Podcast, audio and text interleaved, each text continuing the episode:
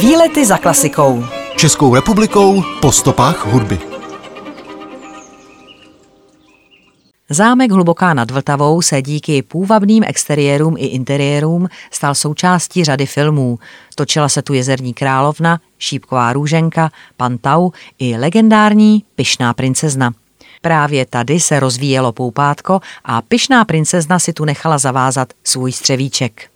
V bývalé zámecké jízdárně zámku dnes sídlí Alšova Česká galerie se sbírkou soch a obrazů holandských a vlámských malířů 17. a 18. století.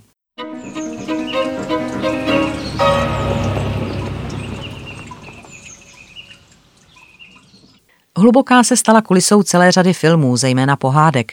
V roce 1952 se zámek přeměnil v půlnoční království pyšné princezny Krasomily – Tady se rozvíjelo poupátko, jak zpíval Vladimír Ráž v roli krále Miroslava a nechala si tu zavázat střevíček pyšná princezna v podání Aleny Vránové, která se nakonec nedobrovolně vykoupala v místním zámeckém jezírku v Dolní zahradě.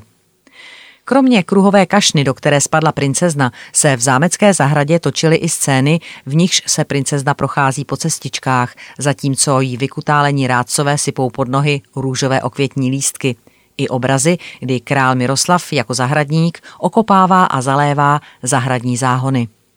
Na nádvoří, na něž přijíždějí poslové se zprávou, zda našli princeznu, tehdy filmaři namalovali bíločernou šachovnici a barva tu připomínala natáčení ještě dlouho poté, co padla poslední klapka. Nenajdeme tu ovšem bránu, přes kterou Krasomila hodí Miroslavovi míč. Tu totiž drželi asistenti filmového štábu, pak ji naložili a odvezli do Třeboně, protože záběr, kdy Miroslav míč chytí, se natáčel právě tam. Točilo se i uvnitř. Některé scény se zamilovaným párem, který se po natáčení i nefilmově oddal, proběhly v raním salonu – a protože je na zámku celkem 140 místností, není divu, že se ve slavné filmové pohádce objevily i některé další prostory. Například Hamiltonův sál, v němž stával trůn, ze kterého vládce půlnočního království nedosáhl nohama na zem. Tenhle detail však vznikl náhodou. Rekvizitáři si špatně změřili výšku herce Stanislava Neumana a vyrobili mu královský stolec větších rozměrů. Slavnou ústřední písničku Rozvíjej se poupátko složil skladatel a dramatik Dalibor Cyril Vačkář na text Františka Hrubína.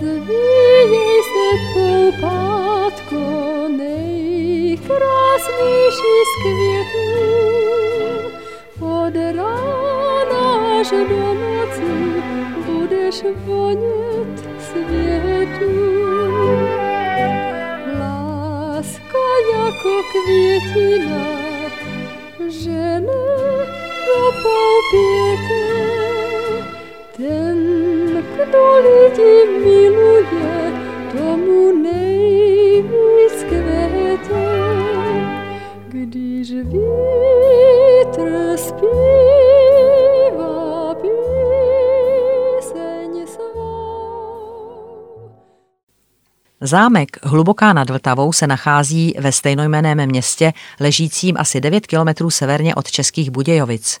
Patří k turisticky nejatraktivnějším památkám v Česku. Severovýchodní část zámeckého parku je součástí evropsky významné lokality s názvem Hlubocké hráze. Zámek Hluboká, tyčící se na severním okraji Budějovické rybniční pánve na příkrém ostrohu nad řekou Vltavou, je jedním z nejvyhledávanějších a nejkrásnějších zámků naší země. Je ideálním výletním cílem pro milovníky historie, nenapravitelné romantiky a na své si zde přijdou i vyznavači sportovních aktivit. Za svou současnou podobu vděčí rodu Schwarzenberků, kteří tu v rámci romantických úprav šlechtického sídla v polovině 19. století založili také rozsáhlý krajinářský park. Výlety za klasikou Historie hluboké sahá až do 13. století. Před raně gotickým hradem v držení Vítkovců tu byl stět záviš z Falkensteina, manžel Kunhuty, vdovy po přemyslu Otakarovi II. Významnou jeho českou pevnost poté panovníci zastavovali četným šlechticům. Vilém z Pernštejna získal pusnoucí panství roku 1490, hrad opravil a nechal založit množství rybníků, jimiž se pišní jižní Čechy dodnes. Přestavbu na renesanční zámek začal jeho syn Adam. Velmi významným majitelem byl císařský generál Baltazar Maradas, který po porážce stavů zakoupil hlubocké panství hluboko pod cenou. Tento křižovník řádu svatého Jana a válečník dal vystavět před zámkem velké hospodářské stavení, které nazval Fructus Belli, tedy ovoce války, a pro zvýšení obrany schopnosti vybudoval moderní barokní opevňovací systém. Ještě dlouho byl zámek, byť barokně přestavěn, podobný mnohým jiným v království. Teprve Schwarzenberkové, jejichž rod získal hrad v roce 1661, mu vtiskli dnešní podobu. Současná podoba zámeckého areálu, včetně parku a okolní krajiny, byla inspirována cestami knížete Jana Adolfa II. Schwarzenberka do Velké Británie, který se jako představitel významného a bohatého rodu zúčastnil korunovace britské královny Viktorie v roce 1838. Jako čestný diplomat Habsburské monarchie cestoval na korunovaci se svou manželkou kněžnou Eleonorou, která později výrazně ovlivnila svými nápady vzhled zámku, který se stal sídelním zámkem rodu Schwarzenberků. Jejím přičiněním tak vznikl romantický objekt ve stylu módní tudorovské gotiky, jehož vzorem byl anglický Windsor.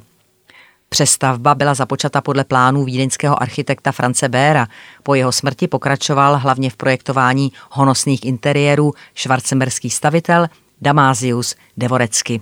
Schwarzenberkové pobývali na Hluboké do konce roku 1939, kdy poslední majitel, doktor Adolf Schwarzenberg, emigroval před nacisty do zámoří. O svůj majetek definitivně přišli zvláštním zákonem v roce 1947.